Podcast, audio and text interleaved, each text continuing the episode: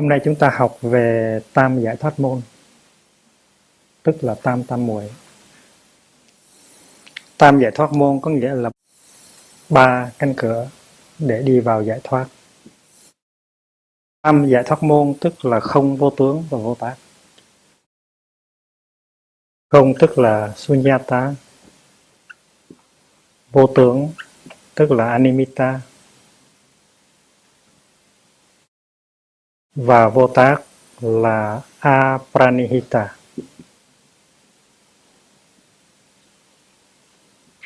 Bài này hơi khó, thành quý vị phải có nhiều định mới hiểu được. Bài này là chánh định, thuộc về định. Chúng ta đã biết rằng ba pháp ấn, tức là ba chiếc chìa khóa. Ba chiếc chìa khóa để giúp ta mở cửa đi vào trong thế giới của thực tại. Phá tan những cái ảo giác sai lầm của đời sống hàng ngày. Và ba cái chiếc chìa khóa đó chúng ta phải uh, sử dụng. Chứ không thể nào mà tiếp nhận xong bỏ nó vào túi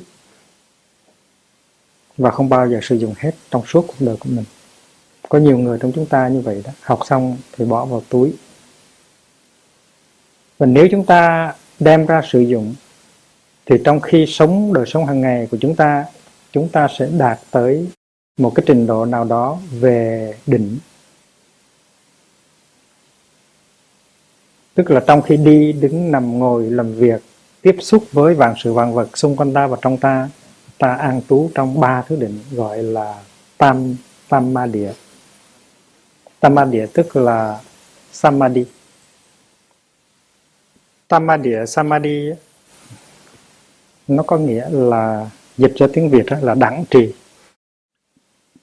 Chữ đẳng ở này nó có nghĩa là giữ ở cái mức bình thường. Đẳng như là bình đẳng. Không có cao quá mà không có thấp quá. Không có phù mà cũng không có trầm khi mà tâm mình nó tán loạn, mình không ngồi yên được, mình muốn đứng dậy, mình làm cái này, làm cái kia, là có cái trạng thái phù, tức là nó nổi lên, nó lăn xăng. Đó là trạng thái bị kích thích exciting thì trong định nó không có cái đó. Và cái trạng thái ngược lại là trạng thái trầm tức là có tính cách uh, nặng xuống hôn mê buồn ngủ làm biến. Trầm là ở dưới. Hôn trầm. Còn phù là ở trên. Có những người không ngồi yên được. Có một cái lực lượng nào trong trong người đó, đẩy người đó phải đứng dậy, phải nhảy múa, phải làm cái này, phải làm cái kia. Dầu người đó không có đứng dậy, không nhảy múa, không làm cái này, làm cái kia, thì đầu óc của họ cũng đứng dậy, cũng nhảy múa, cũng làm cái này, cũng làm cái kia. Thành ra đừng tưởng họ đang ngồi thiền với mình như vậy mà họ không có không có phù. Họ đang nhảy, họ đang lăn xăng, họ đang nhảy múa ở trong cái đầu của họ. Trường trạng thái đó gọi là trạng thái trào cử tán loạn lăn xăng. Còn cái trạng thái ngược lại á, là mình không có sự sáng suốt. Mình nặng nề, mình buồn ngủ, mình có tính cách hôn mê. Không có ánh sáng ở trong mình, không có năng lượng ở trong mình. Cái trạng thái đó gọi là trạng thái trầm. Và samadhi samadhi concentration là nó tránh cái trạng thái đó. Nó tránh tránh được cái trạng thái trầm và nó tránh trạng thái phù. Nó đi vào cái trạng thái vừa có sự sáng suốt nhưng mà không có cái à, cái sự trào cử, lăng xăng. Đẳng là nó như vậy, đẳng là nó nằm ở cái giữa này. Còn trì trì tức là nắm. Nắm lấy. Và duy trì cho nó kéo dài. Ra trạng thái đó phải được giữ gìn lại và cho nó kéo dài ra thì gọi là trì. Vì vậy cho nên hai cái định nghĩa của tâm ma địa, của định là đắng và trì. Rất là dễ hiểu. Tamadhi, Samadhi có thể dịch là đẳng trì hay là định hay là chánh định hay là chánh tâm hành xử với trạng thái mà trong đó mình thực hiện được cái cái sự chánh tâm của mình. Đó là samadhi. Còn một danh từ nữa gọi là samapati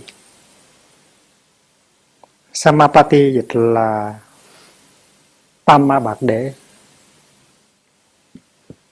Trước hết chúng ta phải hiểu cái nghĩa của cái chữ. Samadhi ở đây Samadhi nó có nghĩa là trạng thái tâm lý ở trong đó. Chúng ta duy trì được cái sự sáng suốt mà không có sự trào cử. Và tam Bạc Đệ cũng là Tamma Địa cũng là Samadhi nhưng mà nói về cái nội dung của nó.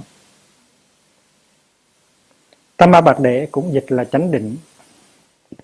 Có khi dịch là đặng chí. Là đi tới cái chỗ đặng. Tức là trạng thái không có trầm, không có phù. Có khi dịch là hiện tiền. Nhưng mà chúng ta ít dùng cái danh từ hiện tiền lắm. Trong khi danh từ hiện tiền là danh từ rất là hay. Hiện tiền tức là mình có mặt. Mình có mặt mình an trú trong giây phút hiện tại. Thì chúng ta biết rằng chánh niệm là cái năng lượng. Nó giúp cho chúng ta có mặt. Chúng ta tiếp xúc chúng ta đối diện với sự sống ngay trong giờ, giờ phút hiện tại. Và tama bạc đệ là cái trạng thái trong đó mình có cái sự tập trung của tâm ý.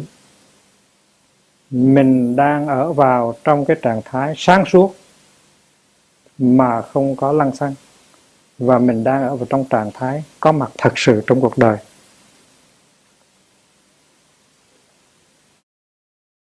Có khi chữ tam ma địa nó dùng lộn với chữ tam ma bạc đệ là tại vì vậy.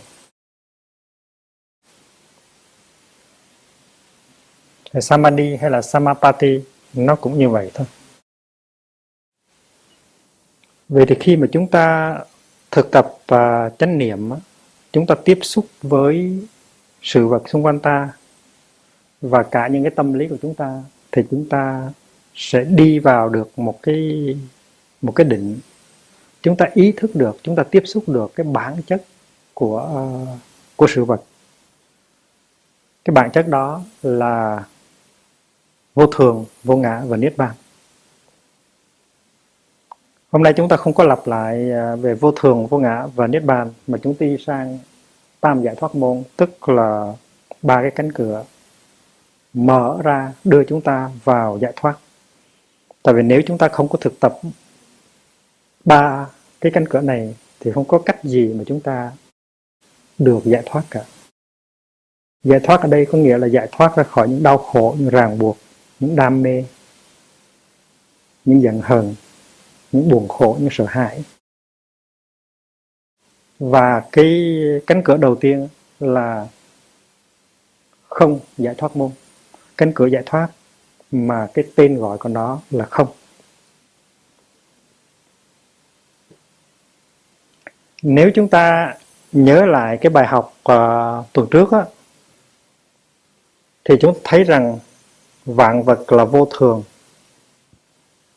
Vì vạn vật là vô thường, cho nên nó cũng là vô ngã.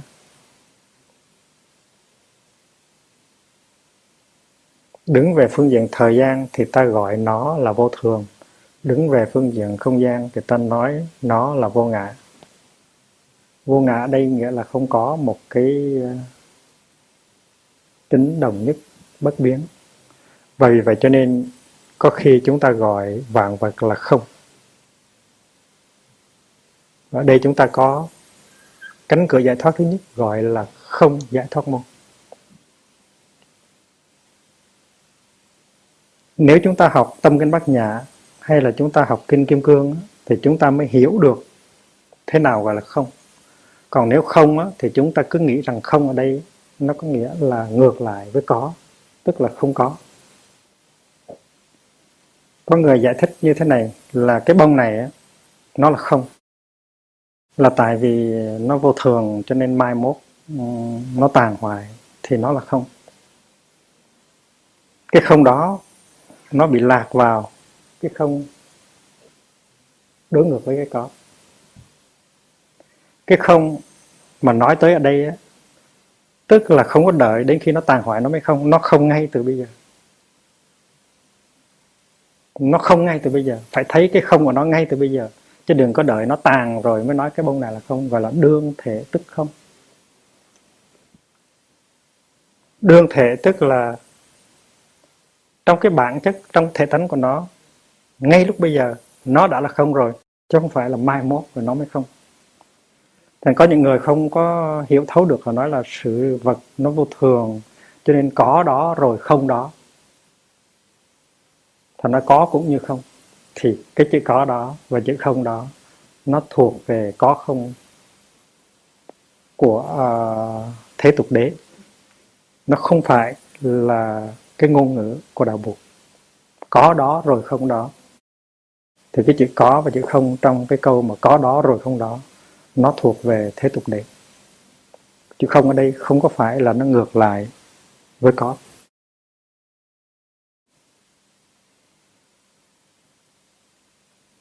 Làm thế nào để đi vào cái không này? Sunyata này. Chúng ta đi vào cái không này bằng cánh cửa vô thường. Và cánh cửa vô ngã.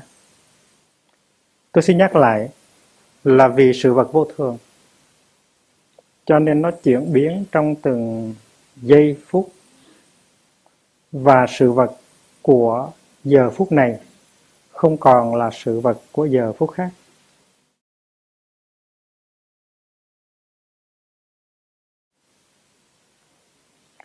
Và qua cái sự nhận thức đó, chúng ta thấy sự vật không có một cái một cái sự có mặt thường tại, không có một cái ờ, tính đồng nhất. Không có một cái tính đồng nhất thì cái đó gọi là vô ngã. Thành vô thường tức là vô ngã và vô thường và vô ngã tức là không. Không ở đây trước hết là không có một cái sự có mặt riêng biệt. Không có gì đáng để cho chúng ta cho là khó khăn cả. Tại vì nếu chúng ta đi từng bước đó, thì chúng ta có thể hiểu một cách rõ ràng.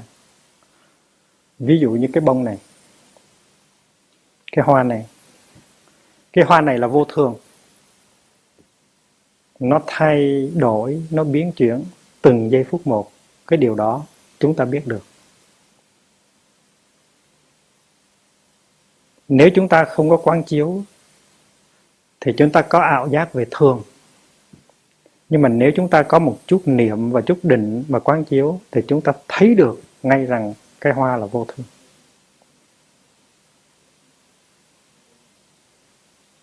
Nó đang chuyển biến. Bề ngoài thấy như cái hoa, nó là cái hoa, nhưng mà cái hoa đang chuyển biến. Rồi nhìn sâu vào chúng ta thấy cái hoa được làm bằng những cái yếu tố không phải hoa, như là ánh sáng, như là không gian, như là đám mây, như là đại địa, như là tâm thức. Và chúng ta biết rằng hoa được làm bằng những yếu tố không phải là hoa. Hoa được làm bằng những yếu tố không phải là hoa. Và khi mà thấy được như vậy thì chúng ta thấy được cái tính cách vô ngã của hoa cũng như là một người hay là loài người. Loài người là một cái loài được làm bằng yếu tố không phải là loài người. Chúng ta có bốn ý niệm là ý niệm về, ý niệm về người, ý niệm về các loài thực vật, ý niệm về các loài khoáng vật và ý niệm về những cái loài động vật khác mà không phải là người. Chúng ta phân biệt rằng người là một cái sinh vật đặc biệt. Không phải là thực vật, không phải là khoáng vật, không phải là động vật. Và chúng ta khi mà tiếp xúc và quán chiếu sâu sắc về người thì chúng ta tìm ra một sự thực. Sự thực đó là người nó được làm bằng những yếu tố, không phải là người. Những yếu tố đó là thực vật, là khoáng vật, là động vật. Nếu không có những yếu tố khác thì yếu tố người không có thể nào thành tựu được. Vì vậy cho nên yếu tố người, nó vô ngã. Chúng ta có ý niệm về người. Trước khi quán chiếu, trước khi thấy được tính cách vô thường và vô ngã, chúng ta có thể có ảo tưởng cho rằng người có thể tồn tại độc lập ngoài các loài các loài khác như là thực vật, khoáng vật và động vật. Nhưng mà sau khi quán chiếu và tiếp xúc sâu sắc, chúng ta thấy rằng nếu không có những yếu tố thực vật, khoáng vật và động vật thì yếu tố người cũng không có. Và vì vậy cho nên những cái nhà mà bảo vệ sinh môi họ nói rằng muốn bảo vệ con người thì bà phải bảo vệ các loài thực vật, các loài khoáng vật và các loài động vật. Nếu mình tàn hại các loài khác, mình làm cho các loài khác ô nhiễm và tiêu diệt đó, thì tức là mình làm ô nhiễm và mình tiêu diệt chính mình. Cái thấy đó là cái thấy vô ngã. Và đây là điều trong kinh Kim Cương dạy. Thành ra kinh Kim Cương cũng như giáo lý đạo buộc đó, là cái nền tảng cho những người uh, thực tập bảo vệ cái môi trường sinh sống của con người. Rồi nếu không có bảo vệ cái môi trường này thì chúng ta tiêu diệt là người. Và đây là cái giáo lý căn bản của Bụt. Cái hoa nó được làm bằng những yếu tố không phải hoa. Con người được làm bằng những yếu tố không phải người. Và sư chú pháp ứng được làm bằng những yếu tố không phải là pháp ứng. Nếu không có cha, có mẹ, có cơm, có đất nước, có tổ tiên, có ruộng lúa, có không khí, có dòng sông thì không có chú pháp ứng. Vì vậy cho nên chú pháp ứng được làm bằng những yếu tố không phải là pháp ứng.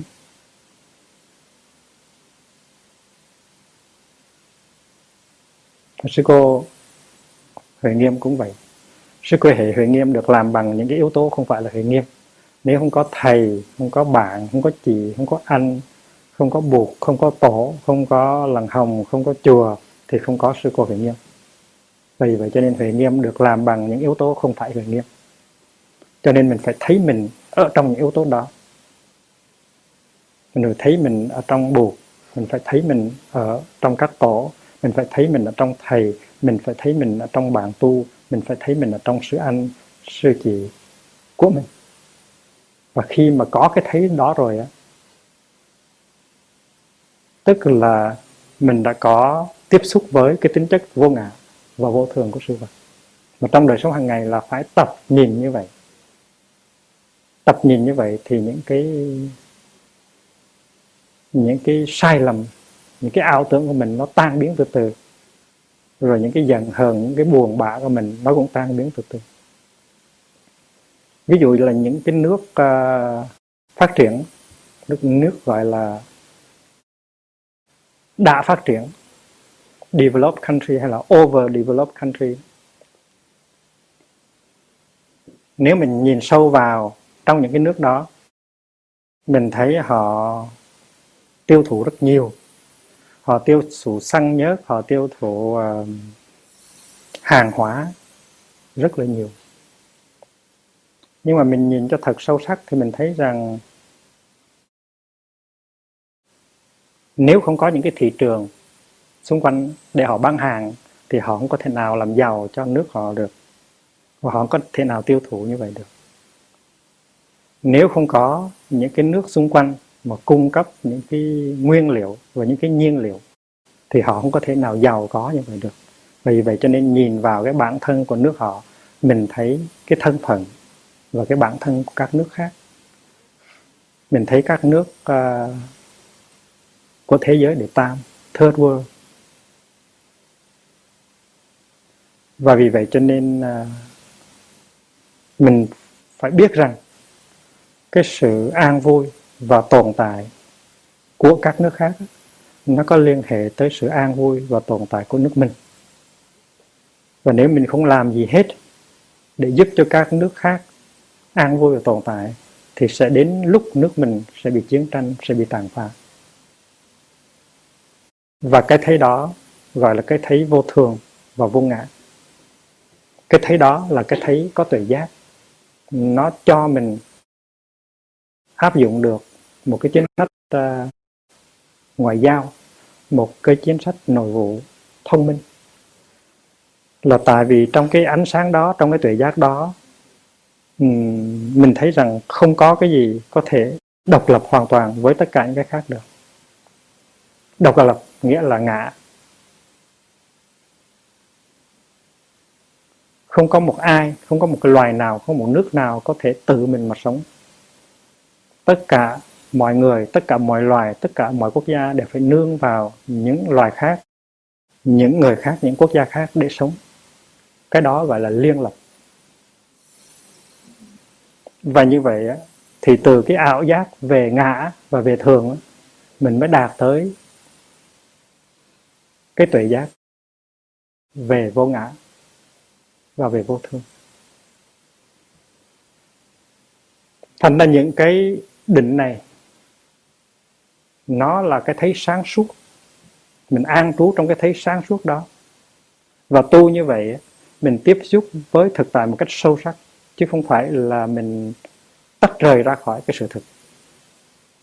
Trong đời sống hàng ngày, mỗi cái nhìn, mỗi cái nghe, mỗi cái động tác của mình, mỗi cái tiếp xúc của mình phải làm thế nào để cho mình được cái thấy và là cái thấy vô thường, cái thấy vô ngã, cái thấy không và có khi chúng ta gọi cái thấy đó là cái thấy tương duyên.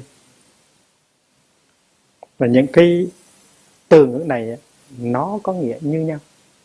Tuy rằng nó rất khác nhau. Ở trong à, uh, ngạn ngữ Việt Nam có những cái câu như là con sâu làm rầu nồi canh hay là một con ngựa đau cá tàu không ăn cỏ đó là cái tuệ giác hàng ngày của chúng ta. Chúng ta thấy rằng cái an vui, cái hạnh phúc của chúng ta nó tùy thuộc vào cái an vui, cái hạnh phúc của người khác. Cái khổ đau của chúng ta cũng tùy thuộc vào cái khổ đau của người khác.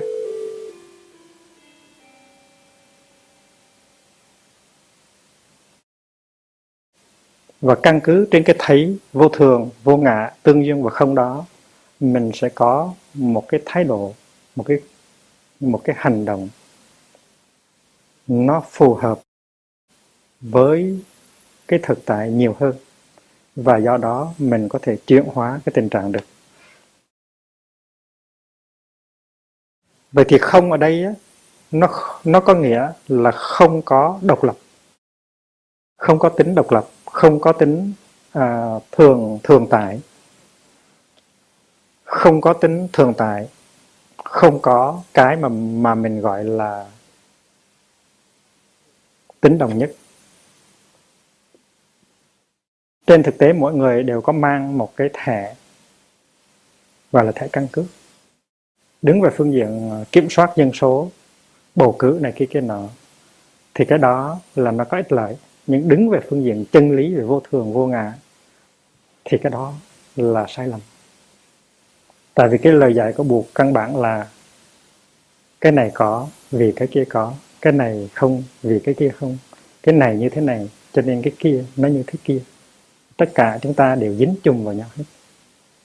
Và không có người nào độc lập với người nào, không có loài nào độc lập với loài nào, không có nước nào độc lập với nước nào cả. Cái đó là tuệ giác về tương duyên, về vô ngã, về thường và về không và khi mình sống đời sống hàng ngày, đi, đứng, nằm, ngồi, ăn cơm, uống nước, làm việc, tiếp xử với bè bạn, với các loài mà mình duy trì được cái tuệ giác đó, cái ý thức đó, thì gọi là mình đang ở trong cái định gọi là không không định, không tâm ma địa. Và chữ không này, cố nhiên là không phải là chữ không nó ngược với cái có. Cái không này, cái chữ không này, thỉnh thoảng người ta gọi là chân không. Để phân biệt với cái không kia. Tức là giả không. Cái không này không có nghĩa là sự vắng mặt của sự sống, sự vắng mặt của các hiện tượng. Nó ngược, nó không phải như vậy. Cái không này đôi khi nó cũng được gọi là có gọi là hữu nhưng mà để cho nó được phân biệt với cái có của thế tục đế, thì người ta dùng cái danh từ diệu hữu. Diệu hữu và chân không. Trong trường hợp này thì chân không tức là diệu hữu diệu hữu tức là chân không. Hai cái là một. Còn trong trường hợp này không là ngược với có có là ngược với không và khi mà chúng ta nói không ở đây tức là không bây giờ không ngay từ lúc này và không này là một cái sự màu nhiệm. Nó là chân không và đồng thời nó cũng là diệu hữu. Cái có màu nhiệm cái có ở trong à, thế giới của hoa nghiêm. Trong rất nhiều kinh nguyên thị cũng như đại thừa buộc dạy rằng cái thực tại á, nó vượt thoát ra khỏi hai cái ý niệm về có và không. Cái thực tại trong ta và xung quanh ta, nó vượt thoát ra khỏi hai cái ý niệm về có và không. Nói rằng cái hoa là có cũng không đúng. Nói rằng cái hoa là không có, nó cũng không đúng. Vì vậy cho nên chữ không ở đây nó có nghĩa là sự vắng mặt của ý niệm có và ý niệm không. Chữ không ở đây là nó nằm trong lòng thực tại, mà thực tại này nó vượt khỏi cái ý niệm có và không. Cho nên tại một thiền viện kia, người ta treo bốn chữ gọi là hữu hữu vô, nhị vong. Là cả hữu cả vô đều biến mất. Cả hữu, cả vô đều biến mất.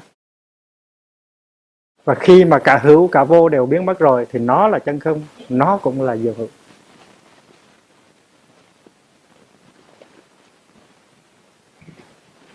Cho nên mình cứ súng nhau lại, mình đàm luận, mình cãi lộn để tìm ra là thực tại là có hay là không thì mình bị kẹt vào thế giới ý niệm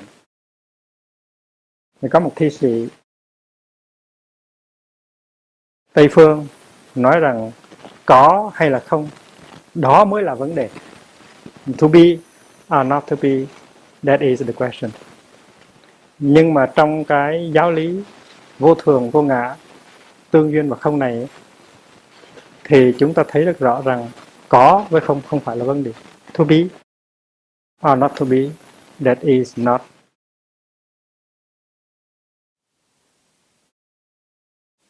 Chủ nhật tuần rồi chúng ta có học về năm cái lạy thì chúng ta biết rằng trong khi chúng ta thực tập năm cái lạy thì chúng ta cũng thực tập về không quán và không tâm muội. Cho nên quý vị vì biết rằng là trong cái đời sống hàng ngày của sự tu tập á, luôn luôn ba cái tam muội này, ba cái định này phải được sử dụng. Trước khi lạy đó, mình chắp tay, mình thực tập hơi thở để mình quán chiếu về cái chủ thể cái chủ thể lạy và cái đối tượng của lạy. Ai là người lạy và ai là người được lại hay là bị lại và trong các thiền viện Việt Nam á, mỗi khi đứng chắp tay chuẩn bị để mà để mà lại thì phải quán tưởng năng lễ sở lễ tánh không tịch. Năng lễ sở lễ tánh không tịch. Cảm ứng đạo giao nan tư nghị. Nó có một cái bài dài, nhưng mà hai câu đầu là nó như vậy năng lễ sở lễ tánh không tịch, tức là cái bản chất của người lễ và cái bản chất của người bị lễ của người lạy và của người bị lạy. Cái bản chất của cả hai đều có tính cách không tịch, nghĩa là không. Trong trường hợp mình lại ông bà mình, hay trường hợp mình lại cha mẹ mình tại tây phương thì không có cái chuyện lại ông bà cha mẹ, nhưng ở việt nam thì lại ông bà cha mẹ là cái sự thực tập, không phải là mỗi năm một lần, nhưng mà nhiều lần. Những cái đám cưới cũng, trong những cái đám cưới, chúng ta cũng phải lạy ông bà cha mẹ. Trong những cái đám hỏi cũng phải vậy. Trong những cái ngày dỗ ngày tết là đều lạy ông bà cha mẹ hết. Và lại là để tiếp xúc với cái gốc rễ của mình thì trong chùa đó, chúng ta mỗi ngày đều lại tổ tiên tâm linh của chúng ta. Chúng ta lại buộc lại các vị tổ sư, lại thầy, lại chúng và để tiếp xúc. Thì trong khi lại như vậy, chúng ta phải thực tập quán không và năng lễ sợ lễ tánh không tịch, tức là bản tự thân của người lễ và của người bị lễ đều là không cả. Không ở đây tức là tức là giữa hai bên nó có một cái tương quan tương duyên không có sự độc lập. Cái này rất hay.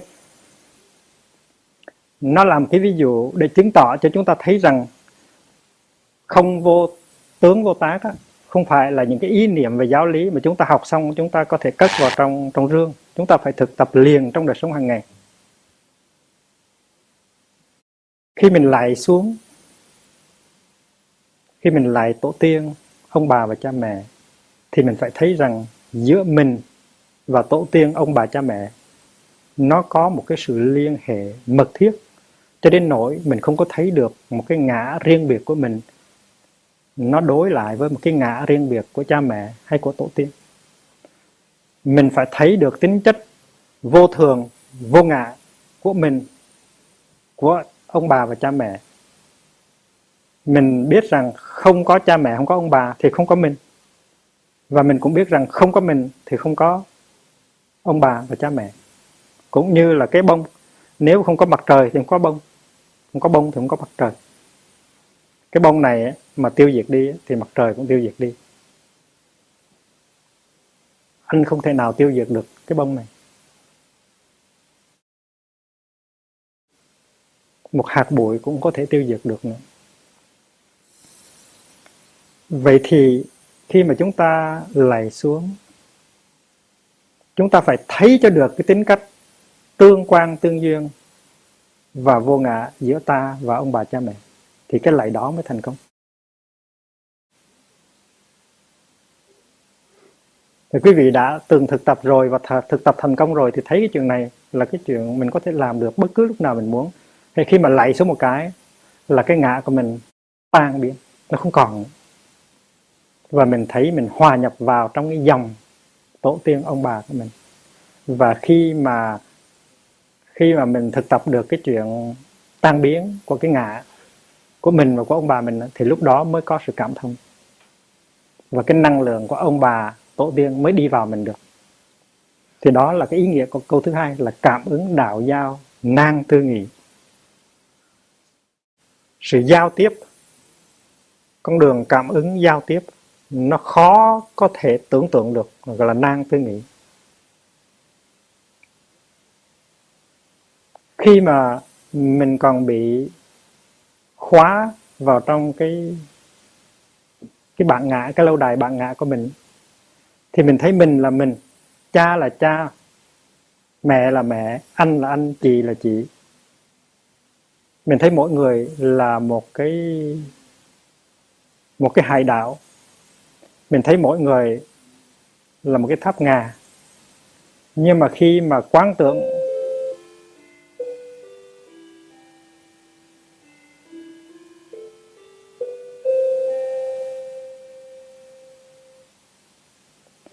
khi mà lại xuống mà mình quán tưởng mà thấy được rằng cái ta là do những yếu tố không ta nó tạo nên, mình có mặt đây tức là sự có mặt của ông bà, cha mẹ tổ tiên sông núi, thì tự nhiên cái ngã nó tan đi.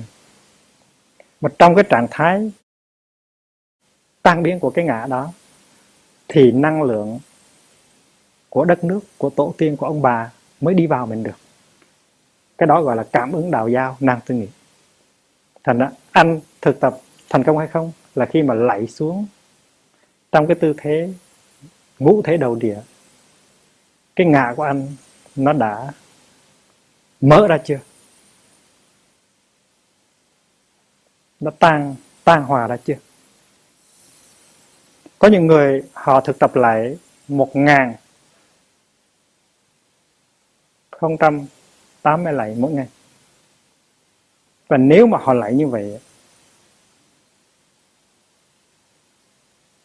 được vài ba tuần lễ thì nó tan rã ra hết những cái nỗi khổ, niềm đau, sự cố đơn của họ. Là tại vì mỗi khi mà lạy xuống như vậy là cái vỏ bản ngã, nó tan nát. Còn nếu chúng ta lại như là tế sao, không có quán chiếu về tính cách, về tính cách vô thường và vô ngã và tương tức, thì cũng có công đức gì?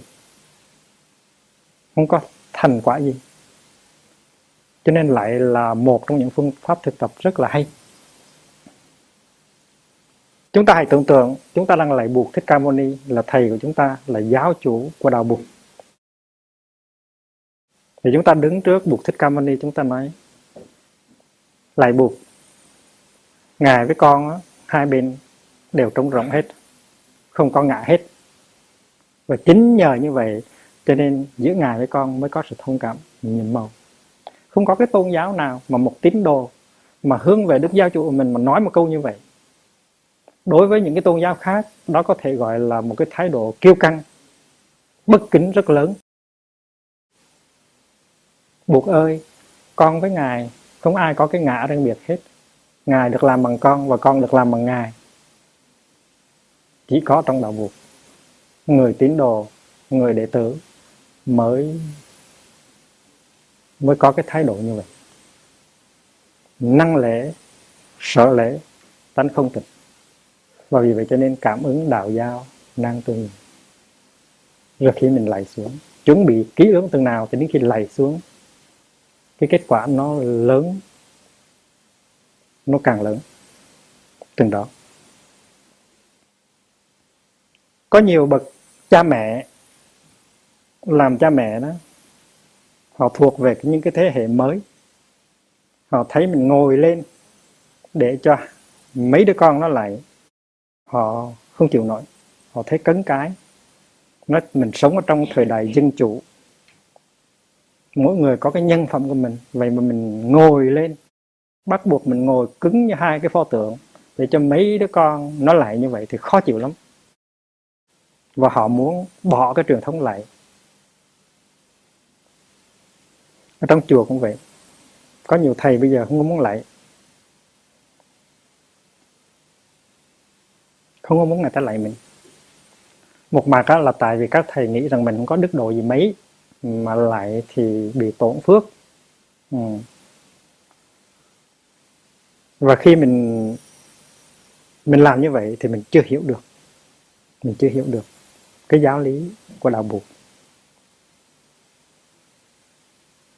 khi mà các vị xuất gia đó, mới xuất gia thì thầy hay dạy cái này, là khi mà mình mang cái hình tướng của người xuất gia rồi đó, thì mình có thể trở thành cái đối tượng của sự cung kính của nhiều người, và đó là một cái hiểm nguy cho cái đời sống xuất gia của mình.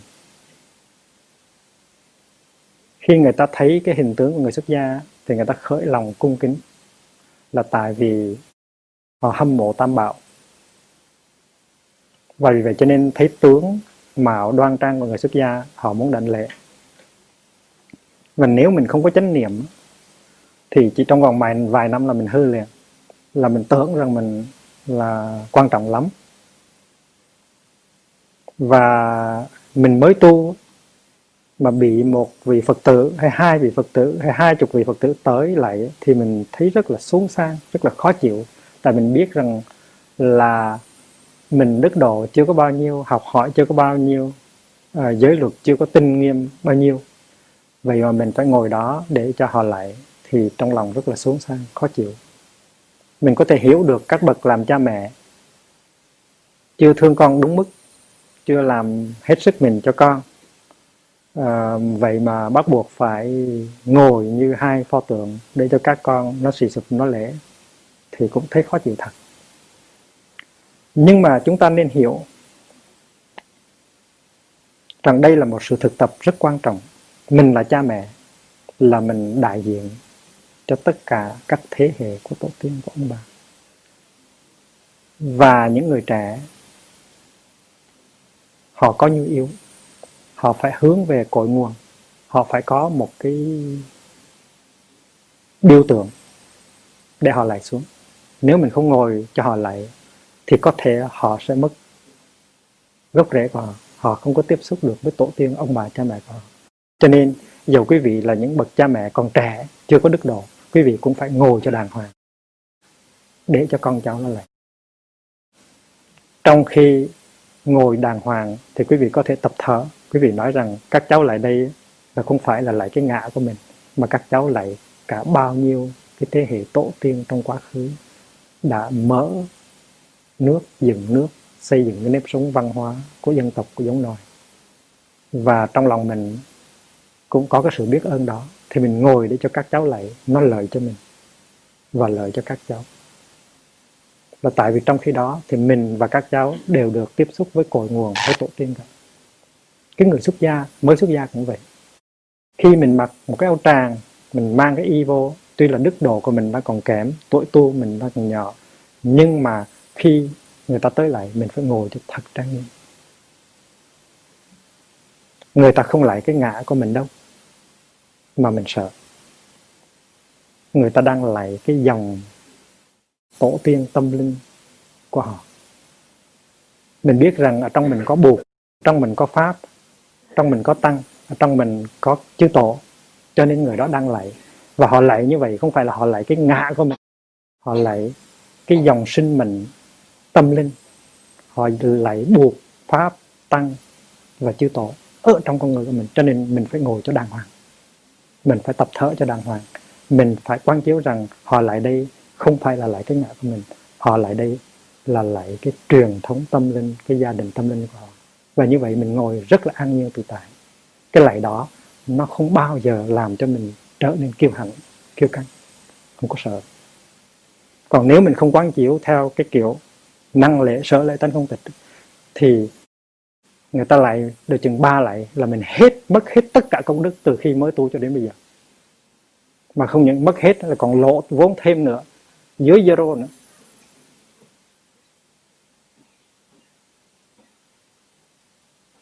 Cái đó là cái bí quyết mà thầy truyền trao lại cho những người mới tu.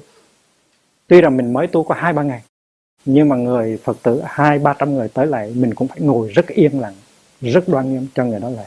Và trong khi mà người ta lại, mình phải quán chiếu rằng mình không có cái ngã, họ lại đây là họ lại buộc, lại tổ, lại phật, lại pháp, lại tăng. Và trong khi họ lại như vậy, mình cũng có công đức. Mình phải ngồi cho thật là nghiêm chỉnh. Và mình phải quán tưởng vô ngã, phải quán tưởng dương sinh, phải quán tưởng vô thường mà được trao truyền cái đó rồi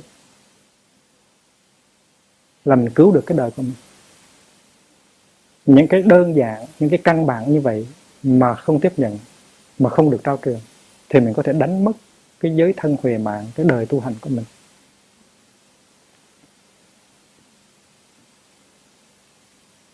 Cho nên mỗi khi mà tôi bị người ta lại, tôi không có ngán chút nào hết. Tôi ngồi, tôi thấy những cái lại của người ta không có động gì tới tôi hết không có làm cho tôi có thêm một cái tự hào, tự phụ có khi mà ngồi ở trên à, pháp tòa để truyền giới 500 người 700 người 1 ngàn người lạy xuống để mà nhận giới. Tôi dứng dưng không. Tôi thấy được cái tâm trạng thiết tha thành khẩn của những người thọ giới. Tôi biết rằng họ đang hướng về tam bảo trong suốt cả mấy ngàn năm lịch sử để họ tiếp nhận cái chất liệu tâm linh. Tôi ngồi đó là để làm một cái gạch nối giữa tổ tiên tâm linh và những người thọ giới. Và những cái lạy của họ, nó không có làm cho tôi khởi lên một cái tâm niệm gọi là ngã mạn, tự hào, tự phụ. Vậy vậy cho nên tôi thoát được là nhờ thực tập không không quản, vô ngã quán. Vậy thì trong khi lại mình thực tập không quán, mình có. Không giải thoát môn. Khi mình ăn cơm, mình cũng phải thực tập không giải thoát môn. Mình tiếp xúc với tăng thân. Mình thấy rằng mình với tăng thân, giữa mình và tăng thân, nó có sự liên hệ như vậy.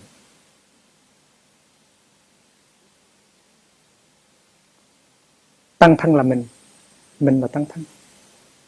Mình với thức ăn cũng vậy, mình là thức ăn thức ăn là mình. Tức là không quán. Duyên khởi. Vô thường quán, vô ngạc quán, phải có mặt.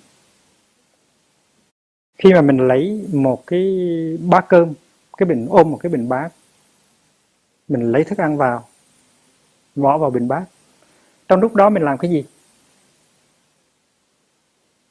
Tôi hỏi sư chú là khi sư chú bưng một cái bình bát mà sư chú lấy thức ăn, nào là khoai tây, nào là đậu ờ, que, nào là cơm chiên, bỏ vào trong bình bát. Thì nếu sư chú không có quán nhân duyên, không quán không thì sư chú làm cái gì trong lúc đó? Không có lý lúc đó sư chú chỉ lấy thức ăn bỏ vào bát, mà cái tâm nghĩ trường khác sao? Chính những lúc đó là những lúc thực tập. Mình lấy mấy muỗng cơm mình bỏ trong bình bát mình mình phải thấy cơm. Mình phải thấy tính cách dương sinh của cơm. Mình phải thấy tính cách vô thường, vô ngã của cơm. Mình phải thấy cơm, chất liệu nuôi dưỡng mình mình được làm bằng bằng cơm. Chính là cái bài pháp thoại. Mà tôi đang nói cho quý vị, nó cũng được làm bằng cơm khoai tây. Mình biết cách thì mình có thể làm khoai tây trở thành ra pháp thoại được mà khoai tây cũng có thể làm ra chất độc được. Khi mà mình phun ra những cái sự sân si buồn giận, thì khoai tây nó làm ra sự sân si buồn giận của mình. Và vì vậy cho nên một người tu khi cầm cái bình bát và lấy thức ăn bỏ bình bát, chính lúc đó là lúc thực tập. Thực tập duyên sinh quán, vô thường quán, vô ngã quán. Không có cần thực tập nhiều, chỉ cần thực tập một cái thôi tại vì thực tập một cái tức là thực tập tất cả các cái. Phải thực tập cái tính cách uh, không của mình với thức ăn. Năng ăn sợ ăn tánh không tịch. Tức là người ăn và vật bị ăn cái tính chất của hai cả hai đều là không tịch. Và vì vậy cho nên sự cảm thông của mình với thức ăn nó không có thể nghĩ bàn được, thấy được tính cách vô thường, vô ngã, duyên sinh và không giữa mình với thức ăn. Còn nếu mà lấy thức ăn, mà chỉ nói rằng từng này đủ chưa, từng này chưa đủ, phải thêm chút này nữa, thêm chút kia nữa, thì nó uổng quá đi. Cái sự thực tập mình cũng không có sâu. Đến khi mình ôm cái bình bát mình đi vào thiền đường, thì cái lúc đó là mình làm gì? Mình phải thực tập thiền hành phải không? Ôm mình bác thực tập thiền hành. Và khi mà thực tập thiền hành đó, mình phải đi từng bước chân thành thơi. Mình thấy rằng mỗi bước chân này nó có liên hệ tới cái hòa bình, cái an lạc của cả thế giới. Còn nếu trong khi ôm bác mà đi mà không có chánh niệm, mà những bước chân không thảnh thơi, thì đi như vậy nó uổng quá đi.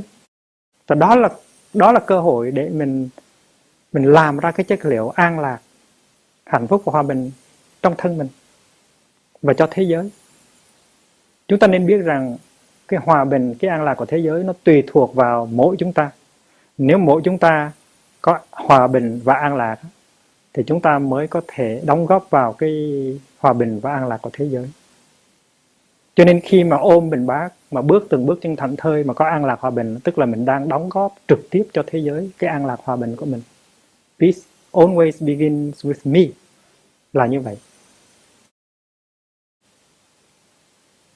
Và khi mình bước một bước như vậy, không phải là mình bước riêng cho mình mình bước cho thầy, mà mình bước cho tất cả thế giới. I walk for you. Mỗi bước chân mà mình bước là mình bước cho tất cả mọi người. Bước chân mà vững chãi, an lạc thì cả thế giới được hưởng. Rồi khi mình vào tới thiên đường, mình đặt bình bát xuống và mình ngồi xuống. Thì trong lúc đó, các bạn tu của mình, người xuất gia cũng như người cư sĩ cũng đang thực tập lấy cơm, bước đi từng bước và đi vào thiên đường. Lúc đó mình ngồi làm gì? Mình ngồi để mình chờ hay sao? Có thể là khi mình vào ngồi ở trong thiền đường rồi, thì 15 phút sau, có khi là nửa giờ sau, thì người chót ở trong đại chúng mới lấy cơm xong và mới vào thiền đường xong. Thì trong cái 15 phút đó hay là nửa giờ đó thì mình làm cái gì? Nếu mà mình tính xuôi tính ngược nếu mà mình trở về quá khứ, lo tính tương lai, thì mình không có xứng đáng là ngồi trong thiên đường. Mình, thì giờ đó là thì giờ thực tập. Thì giờ đó là mình phải tiếp xúc với tăng thân và tiếp xúc với cái giây phút hiện tại. Mình không cần phải nhắm mắt lại. Mình có thể mở mắt. Mình có thể tiếp xúc với một sư anh, một sư chị đang đi vào và đi theo dõi từng cái bước chân của người đó mình có thể mỉm cười. Miễn là mình an trú trong hiện tại. Tiếp xúc với cái gì cũng được. Không cần phải nhắm mắt mở mắt. Và mỉm cười với bông hoa. Mỉm cười với uh, người bạn tu của mình. Những cái lúc đó là những lúc mà mình có thể thực tập được vô thường quán vô ngã quán không quán nhân duyên quán. Và khi mình thực tập những cái đó tức là mình có không tâm muội tức là mình biết rằng cái sự an vui hay sự khổ đau của mình có liên hệ tới tất cả. Và vì vậy cho nên mình biết nhìn tất cả bằng cái con mắt thương cái con mắt hiểu biết của mình. Thì những lúc đó là những lúc mình đang nuôi dưỡng cái hiểu biết cái từ bi của mình. Và cái 15 phút đó cái nửa giờ đó không phải là bỏ phí. Ở ngoài đời người ta phải uh, sắp hàng để mà đợi đợi đi vào à, rạp à, hát hoặc là đợi để mua à, thức ăn trong chợ quốc doanh nhất là các nước xã hội chủ nghĩa. Đôi khi đôi, đôi khi phải sắp hàng cả cái số. Thì trong những cái lúc đó họ bực bội họ nóng nảy họ buồn rầu họ họ sống không an lạc. Nhưng mà trong thiền viện những cái lúc như vậy là những cái lúc chúng ta thực tập. Thực tập vô thường quán vô ngã quán nhân duyên quán không quản và chúng ta làm cho cái không tam muội nó có mặt ở trong ta. Tại vì không ở đây nó có nghĩa là vô thường, nó có nghĩa là vô ngã. Nó vượt ra khỏi ý niệm có và không. Và khi mà mình đã tiếp xúc được với cái không đó rồi, thì những cái hiện tượng như là tới, đi, sống, chết, có hay không không còn đồng tới mình nữa. Cái giải thoát của chúng ta nó tùy thuộc theo cái hành trì cái sự thực tập mỗi ngày của chúng ta. Một ngày nào đó thì một người thân của chúng ta sẽ chết, một người thương của chúng ta sẽ bỏ chúng ta ra đi, hay chính bản thân của chúng ta cũng sẽ bệnh, cũng sẽ chết. Những cái chuyện đó nó sẽ xảy ra. Nó thế nào nó cũng phải xảy ra. Mà nếu chúng ta không thực tập bây giờ, thì ngày mai làm sao chúng ta sẵn sàng để mà tiếp nhận những cái đó với cái trạng thái, tâm trạng bình thản được?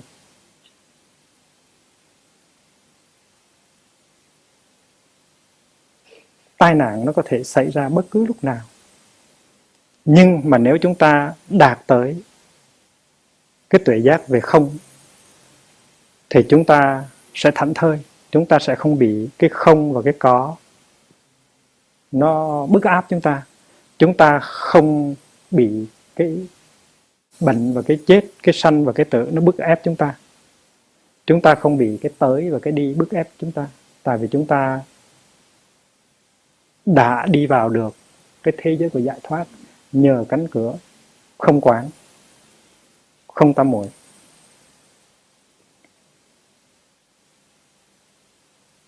Vậy thì trong 15 phút hay là trong nửa giờ mà chúng ta ngồi trước cái bình bát của chúng ta thì chúng ta nên tìm cách sử dụng cái 15 phút hay cái nửa giờ đó để 15 phút hay nửa giờ đó trở nên cái thời gian thực tập của chúng ta, cái thời gian an lạc của chúng ta.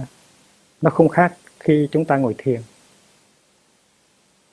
Ngồi thiền cũng là để vậy làm cái điều đó. Đi vào trong lớp học cũng vậy. Đi vào trong lớp học đó, thì có thể là 10 phút hay 15 phút sau thầy mới bắt đầu bài giảng thì trong 10 phút 15 phút đó mình ngồi làm cái gì mình ngồi để mình an trú trong hiện tại để mình tạo ra cái an lạc và hạnh phúc ngay trong giờ phút này. Người ta bước vào ở trong giảng đường người ta cảm ngay được cái sự thoải mái và an lạc đó. Tại vì cái sự thoải mái và an lạc đó là một cái công trình tập thể của tăng thân bước vào có thoải mái an lạc hay không thì mình biết liền.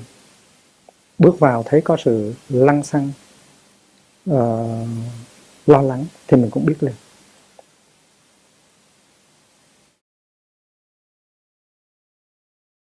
Cái tam muội thứ hai ấy, là vô tướng tam muội. Nếu không tam muội được làm bằng vô thường và vô ngã đó được một tuệ giác về vô thường và vô ngã thì vô tướng tam muội cũng được làm bằng tuệ giác về vô thường và vô ngã. Tướng là cái tướng trạng tướng mạo là cái appearance của sự vật và tướng nó có tác dụng đánh lừa. Tướng nó có tác dụng đánh lừa mình. Cho nên mình phải rất cẩn thận. Tại vì tướng đó, nó là đối tượng của tri giác gọi là tưởng tướng Laksana hay là Nimitta. Và tưởng á, tức là tri giác perception. Cái phần dưới là cái tâm. Đối tượng là tướng mà mà chủ thể là tưởng nói mà nói đúng hơn á là tưởng và tưởng á, không có thể rời nhau mà có. Không có cái đối tượng nó tồn tại biệt lập ngoài tưởng tức là ngoài cái tri giác của chúng ta anh tưởng rằng cái bông này á, là nó một cái thực tại độc lập ngoài cái tri giác của anh không phải. Cái mà anh thấy đây đó là cái đối tượng của tri giác anh. Trong kinh uh, kim cương nó có một câu nói về tướng.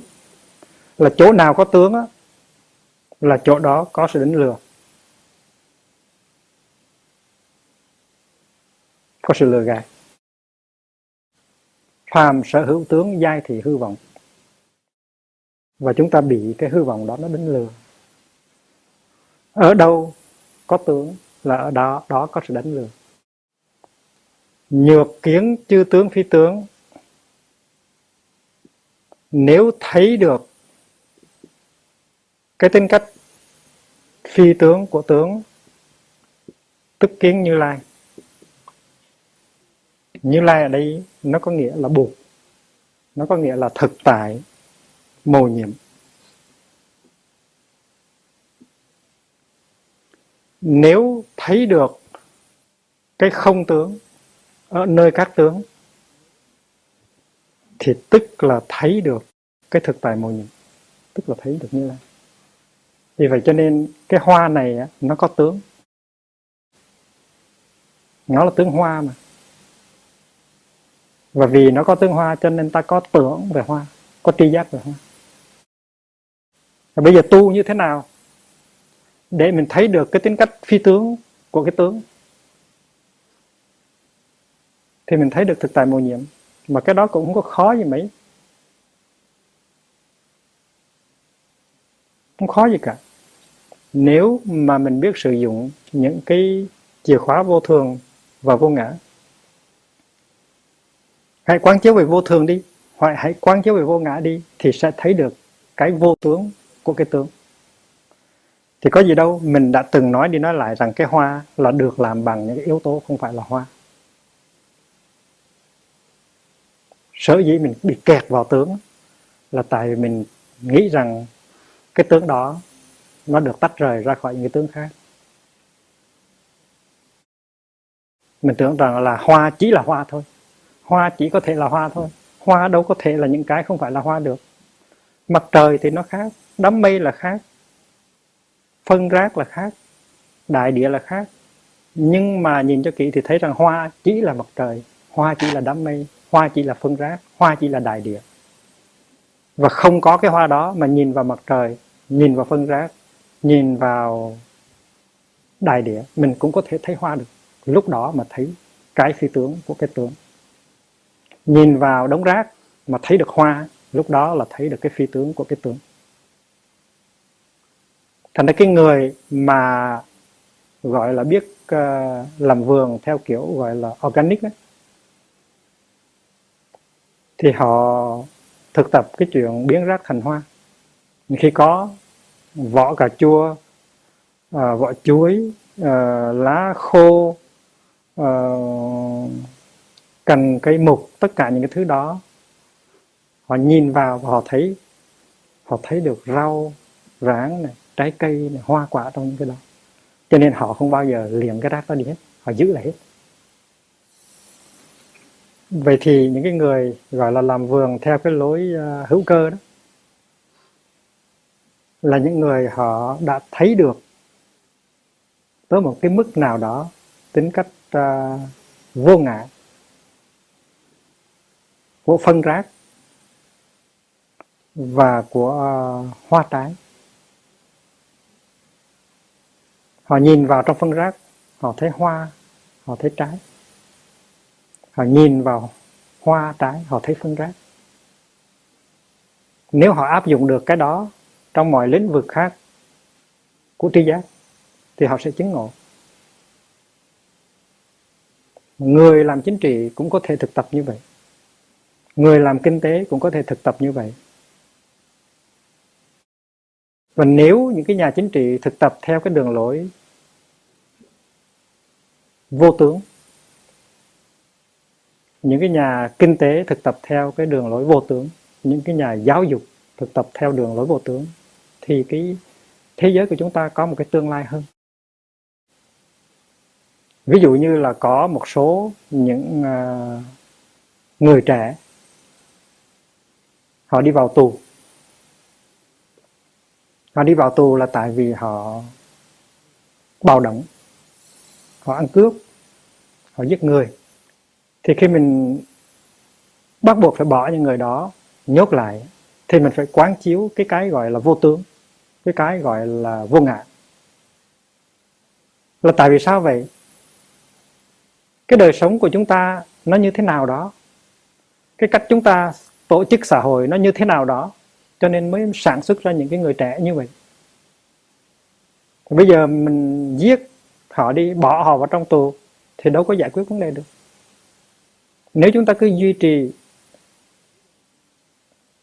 cái đường lối sinh hoạt này của xã hội, thì chúng ta tiếp tục sáng chế ra hàng trăm, hàng ngàn, hàng trăm ngàn những người trẻ như vậy để chúng ta bỏ vào tù.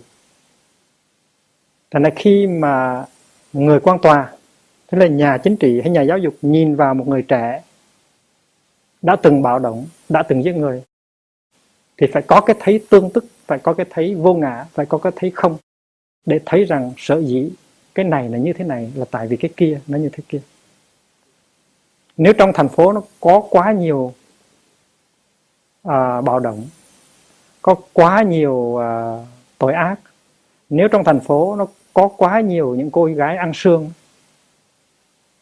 thì những nhà giáo dục những nhà chính trị những nhà xã hội phải nhìn bằng con mắt quán chiếu vô thường vô ngã tương tức vô tướng để thấy rõ tại sao cái tình trạng nó đi tới như vậy.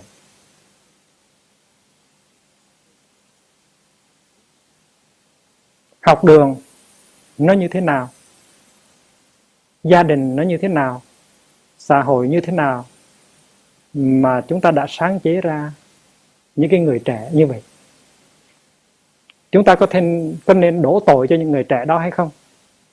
Hay là chúng ta phải thấy cái trách nhiệm của chúng ta trong học đường, trong gia đình và trong xã hội? Những cái điều ta nói, điều ta làm, cái cách ta tiếp xử, sinh hoạt trong đời sống hàng ngày, trong phạm vi gia đình, trong phạm vi xã hội, trong phạm vi học đường đã đóng góp như thế nào để làm ra những cái người trẻ như vậy?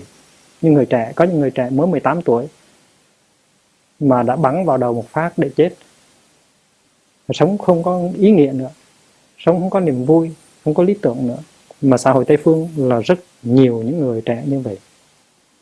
Những người trẻ tự tử trong xã hội chúng ta là rất nhiều mà nếu họ đi vào trong những cái lĩnh vực như là xì ke, ma túy, ăn cướp, băng đảng, cũng là một loại tự tử. Chết chết thế nào cũng là chết. Cho nên chết bằng cách này hay là chết bằng cách khác, có nhiều cách.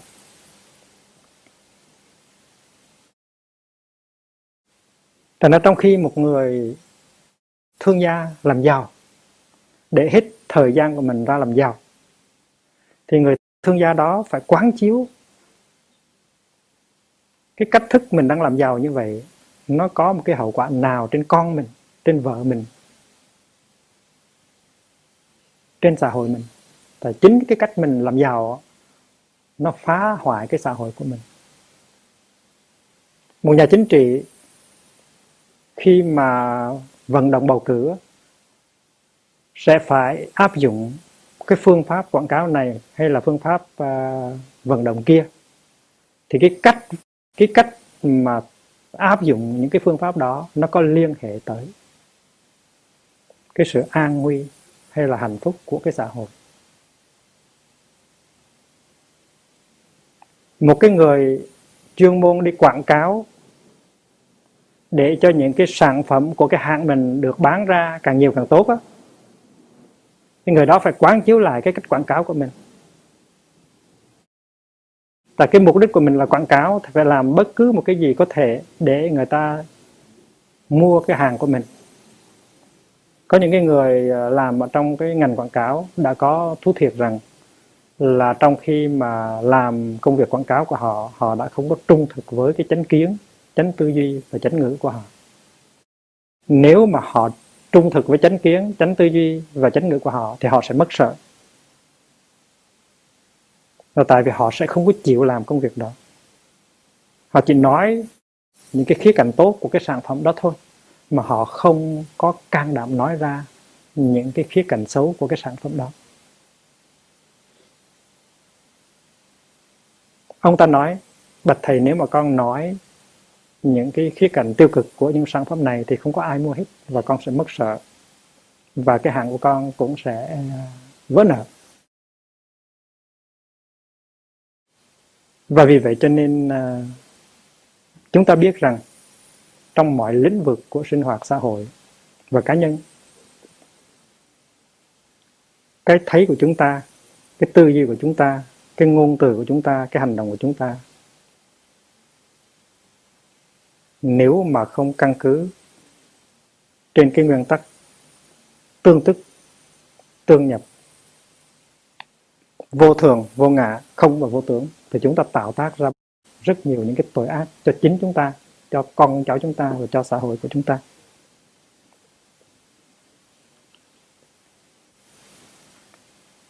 Con cháu chúng ta phải đi học. Có khi 10 năm, mười mấy năm mới ra trường và chúng nó học những cái gì ở trong trường. Học đủ thứ hết. Học viết chữ, học làm toán, học khoa học học đủ thứ hết. Nhưng mà có thể là sau 10 năm hay là 15 năm học hỏi, nó ra trường, nó vẫn chưa biết cách sống. Tại sao mọi người biết đọc và biết viết? Tại vì mọi người đều đã được học đọc và học viết điều đó rất là rõ ràng. Tại sao chúng ta không biết đối trị với cơn giận và hòa giải với những người chúng ta thương là tại vì chúng ta chưa bao giờ được học cái đó tại trường cả? Tại trường chúng ta không được học thở, học cười, học đi, học nói, học chuyển hóa nội kết, họ học điều trị cơn giận vì vậy cho nên chúng ta không biết thở không biết cười không biết uh, hóa giải nội kết không biết chuyển hóa cơn giận rất rõ ràng. Và vì vậy cho nên cái sự thật là chúng ta phải đưa vào trường mẫu giáo đưa vào trường tiểu học đưa vào trường trung học. Tất cả những cái điều mà chúng ta cần phải học để chúng ta sống cho ra con người. Tại cái mục đích của học đường bây giờ là cho chúng ta một cái số kiến thức và kỹ thuật để có thể sinh sống mà không có cho chúng ta những cái tư lương vốn liếng để làm hạnh phúc cho ta cho những người ta thương và cho xã hội ta. Cho nên chúng ta phải vận động phải hô hào phải làm cách mạng triệt để cái nền giáo dục quốc gia. Làm thế nào từ những cái năm à, mẫu giáo các cháu đã có thể học đi, học cười, học nói, học làm hạnh phúc. Học chữ, học toán cũng khó lắm chứ, nhưng mà chúng ta học được. Học thở học cười, học chuyển hóa cơn giận có khi nó cũng khó, nhưng mà chúng ta làm được. Nhất là khi mà các em đang còn nhỏ. Mỗi khi một em bé bắt đầu nổi giận, sắp chửi, sắp mắng, sắp đánh lộn thì em bé đó không có biết làm cái gì. Để có thể tránh những cái đó. Mà những cái đó cô giáo phải dạy, thầy giáo phải dạy. Mỗi khi mà có xảy ra một cái chuyện xích mích giữa hai em, thì cả lớp nó trở thành ra một cái pháp đàn. Và cô giáo hay thầy giáo phải dạy như thế nào. Để lần thứ hai khi mà có một cái, sắp có cuộc xích mích giữa hai em, thì em này phải biết làm thế này, em kia phải biết làm thế kia, phải dạy cho tới nơi tới chốn thì đến khi em đó lớn lên 10 tuổi 15 tuổi 20 tuổi em, em đó biết những cái nghệ thuật sống ở trong gia đình sống với những người khác sống ở trong xã hội.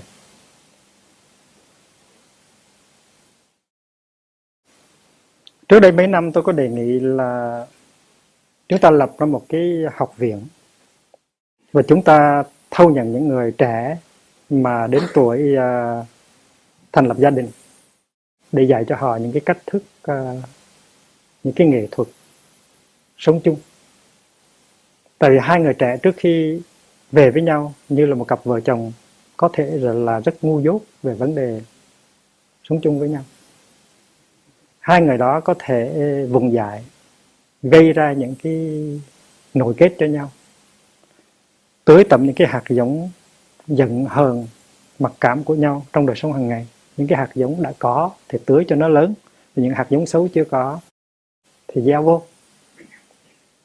Và hai người trẻ như vậy không có vốn liếng gì hết về sự tu tập à, sẽ mang lại khổ đau cho nhau. Và đến khi sanh ra các con thì sẽ gieo vào trong tâm khảm của các con rất nhiều hạt giống của khổ đau. Khi mình sinh ra và mình lớn lên thì mình mang trong người mình những hạt giống của khổ đau của hạnh phúc những hạt giống đó có thể được tới tận bởi cha mẹ bởi xã hội bởi học đường. À, nếu may mắn thì những hạt giống tốt được tới tận. Còn nếu không may mắn thì chính cha mẹ mình học đường mình xã hội mình tưới tầm những cái hạt giống khổ đau thất vọng giận hờn của mình. Và đến khi mình về với nhau mình không biết phương pháp cho nên mình làm khổ nhau mình tưới tẩm hạt giống xuống cho nhau. Mình sinh con ra thì mình cũng à, gieo hạt giống xấu cho con, gieo hạt giống khổ đau cho con. Và đó là mình đóng góp vào trong cái sự khổ đau của nhân loại và của xã hội. Có khi con nó thù ghét chính mình là cha mẹ của chúng nó, rồi nó thù ghét nhau, và đến khi đến cái lượt nó dựng vợ gã chồng thì nó cũng đồng khổ cho nhau. Và cái vòng luân hồi luẩn quẩn cho nên lập ra một cái viện đó, nó có cách là cấp tốc lắm. Là những người trẻ vào để quan chiếu để thấy những cái hạt giống khổ đau nó có mặt ở trong mình. Mà cẩn thận, mà tu tập, mà chuyển hóa.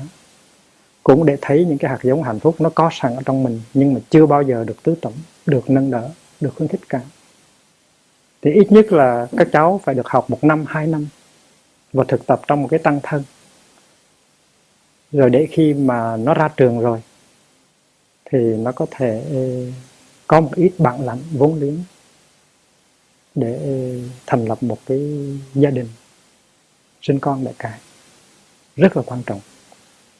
Chúng ta có đủ các thứ học viện học viện dạy về cái này, học viện dạy về cái khác. Nhưng mà chúng ta không có những cái học viện như vậy. Thành ra đưa vào cái cấp à, mẫu giáo tiểu học những cái phương pháp uh, sống an lạc hòa bình với mình và với người khác. Đưa vào cái học viện đó những cái uh, thanh niên những cái thiếu nữ để dạy cho họ cái phương pháp chuyển hóa nội kết và tứ tâm những hạt giống hạnh phúc để khi mà ra trường họ có thể thành lập một cái mái ấm gia đình sinh ra những đứa con có tương lai biết làm hạnh phúc cho mình và cho người. Đó là những cái điều mình có thể làm được.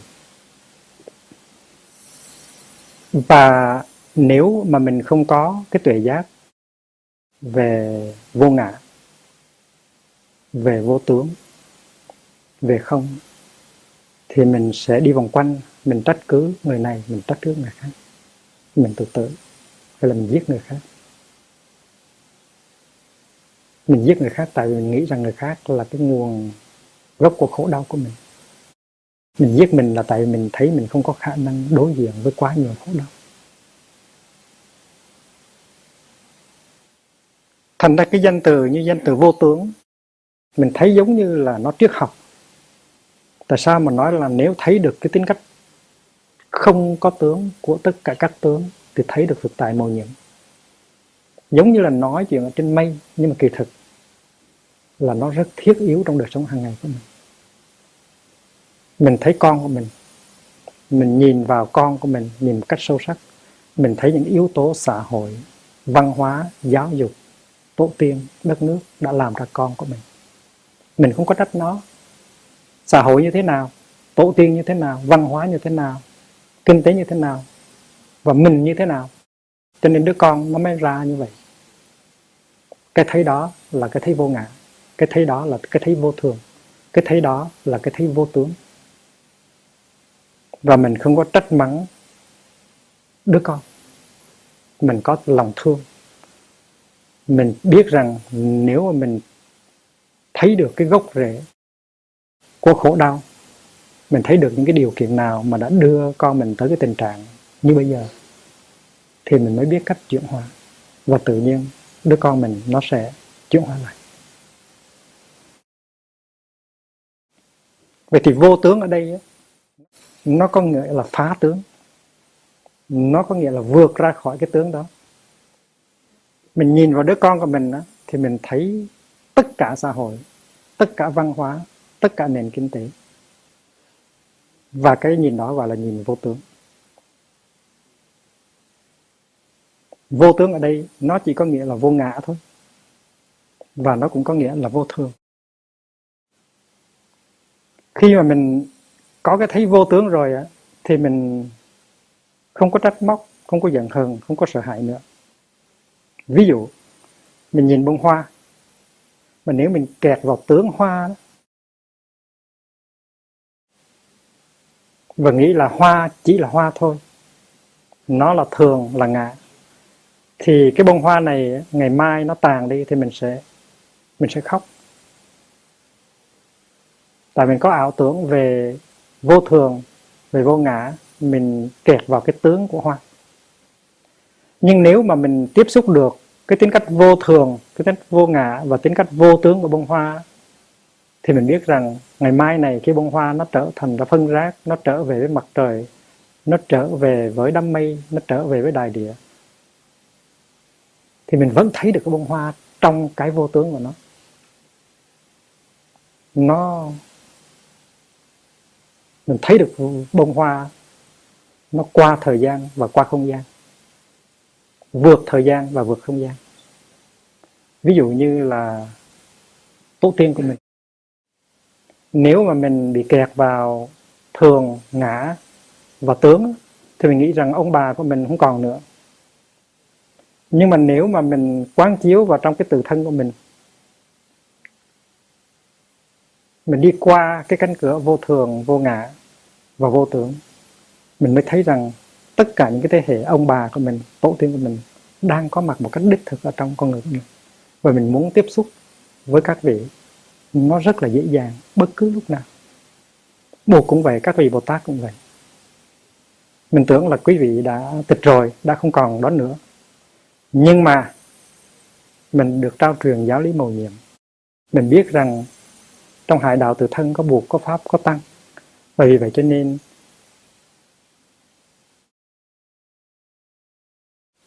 mình thấy được tính cách không sinh, không diệt của buộc, của pháp và của tăng. Và mình có thể tiếp xúc ngay với buộc, pháp và tăng trong cái giờ phút hiện tại. Cái đó là cái vô tướng. Chứ còn mình nói rằng mình vô phước quá, sanh ra đời, thì buộc đã nhập diệt 2.500 năm rồi. Cái đó là tướng là hữu tướng bị kẹt vào tướng. Tại vì buộc á không được uh, khóa vào trong cái hình thái của một con người sinh ra ở Ca Tỳ La Vệ cách đây 2.600 năm. Bông hoa cũng vậy. Bông hoa nó không có thể bị khóa vào trong cái tướng này. Và vì vậy cho nên ta phải thấy được bông hoa ngoài cái tướng của bông hoa. Thì cái năm mà mà ba của bé phòng tới làng hồng để làm lễ cầu siêu cho bé phòng tôi con nói một bài thuyết pháp con dính tới vô tướng. Mà sau cái buổi thuyết pháp và ăn cơm trưa thì tôi đưa ba của bé phòng đi thiền hành một vòng, ở sóng thượng. Và tôi nói bây giờ thầy trò mình đi thiền hành như thế nào để có thể nhận diện được bé phong ngoài cái tướng mà mình đã thường kẹt vào của bé phong đi như thế nào và để có thể thấy được từ mỗi à, lá cây, từ mỗi ngọn cỏ, từ mỗi bông hoa nhỏ, từ mỗi cái hơi thở của mình thở ra thở vô là có thể thấy được mái phòng ở trong đó cả. Ở đời lý có một à, vị thượng thư tên là đoàn văn khâm sau khi thầy của ông ở tịch. Và các bạn hữu à, than khóc nhiều thì vị phật tử đó đã làm ra một bài thơ để viếng thầy, và trong đó có hai câu. Như thế này, đạo lữ bất tu, thương vĩnh biệt. Viện tiền sơn thủy thị chân hình. Hai câu này hay lắm. Đạo lữ tức là các bạn à, các bạn tu của tôi ơi. Lỡ là bạn đạo là tu đạo lũ lỡ bất tu là không có nên bất tu là không có nên. Thương vĩnh biệt không có nên à, đau thương quá. Không có nên đau thương quá. Về cái ý niệm vĩnh biệt. Thầy tịch rồi nhưng mà đừng có đau thương đừng có khóc quá. Tại vì quý vị đang bị kẹt vào cái tướng của thầy. Phải thấy thầy trong cái tính chất vô tướng của thầy viện tiền, sơn thủy, thị chân hình. Những cái dáng núi và những con sông mà chúng ta thấy ở trước thiền viện viện tiền, là trước thiền viện, đó mới là chân hình của thầy. Thành ra đừng có khóc, đừng có thương nữa, lau nước mắt đi, nhìn ra đi, nhìn ra những cái dáng núi và những con sông trước mặt thiền viện. Hãy mỉm cười đi, thầy của mình đang còn đó. Đừng bị kẹt vào trong cái tướng của thầy mình. Và vì vậy cho nên vô tướng, cái chân lý vô tướng, cái tự giác về vô tướng giúp cho mình thoát ra khỏi có, không, sinh, diệt, còn, mất. Và vì vậy cho nên mình giải thoát được khỏi những cái sầu đau, những cái thất vọng. Và vì vậy cho nên vô tướng là một trong ba cánh cửa của giải thoát, gọi là tam giải thoát môn phàm sở hữu tướng dai thì hư vọng. Ở đâu có tưởng là có sự đánh lừa. Mình bị kẹt vào đó thì mình sẽ khổ dài dài vì vậy cho nên mình phải tiếp xúc sâu vào để thấy được tính cách vô tướng của các tướng. Nhược chư tướng phi tướng tức kiến như lai. À, chúng ta không có đủ thời giờ để nói về vô tác ngày hôm nay. Rất là hay. Nhưng mà chúng ta nên biết rằng về tam giải thoát môn các vị tổ sư cũng có lòng từ bi rất lớn. Cho nên khi mà nói tới không tam muội, không tam muội the samadhi of sunyata, thì cái người mới học hay là cái người bị kẹt tướng sẽ bị kẹt vào trong cái ý niệm về không thì các ngài mới nói rằng sau khi đã học về không tâm muội rồi phải học không không tâm muội. Tức là sunyata sunyata. Và sau khi học vô tướng tâm muội mình cứ nghĩ rằng um, cái tướng này là không. Cái đó cũng thật luôn. Cái tướng này không phải không cũng không phải có. Và vì vậy cho nên sau khi đã nghe về vô tướng tâm muội phải nghe thêm về vô tướng vô tướng tâm muội và cái thứ ba là vô tác vô tác tâm muội gọi là tam trùng tam trùng tam muội tức là ba lần chúng ta nên biết rằng tam giải thoát môn được khai triển và được nhấn mạnh rất nhiều trong đạo buộc Bắc Tông. Trong khi đó ở đạo buộc Nam Tông, Tam Pháp Ấn và Tam Giải Thoát Môn, Tam Giải Thoát Môn bị quên lãng. Quên lãng rất nhiều. Đề cập tới sơ sơ thôi. Giáo lý không, giáo lý vô tướng và vô tác nó có trong kinh điển Pali. Nhưng mà trong truyền thống Nam Tông các giáo lý không vô tướng và vô tác không có được khai triển đúng mức đó là một thiếu sót lớn của đạo buộc nam tông may mà chúng ta còn có đạo buộc bắc tông tiểu thừa cũng như đại thừa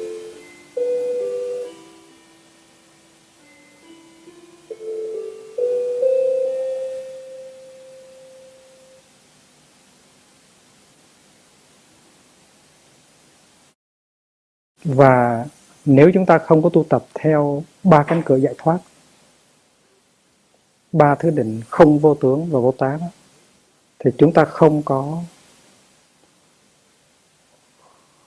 không có thể dễ dàng phá tung những cái trợ lực, những cái trở ngại của cố chấp và đi vào ở trong cái thực tại của giải thoát, của tự do.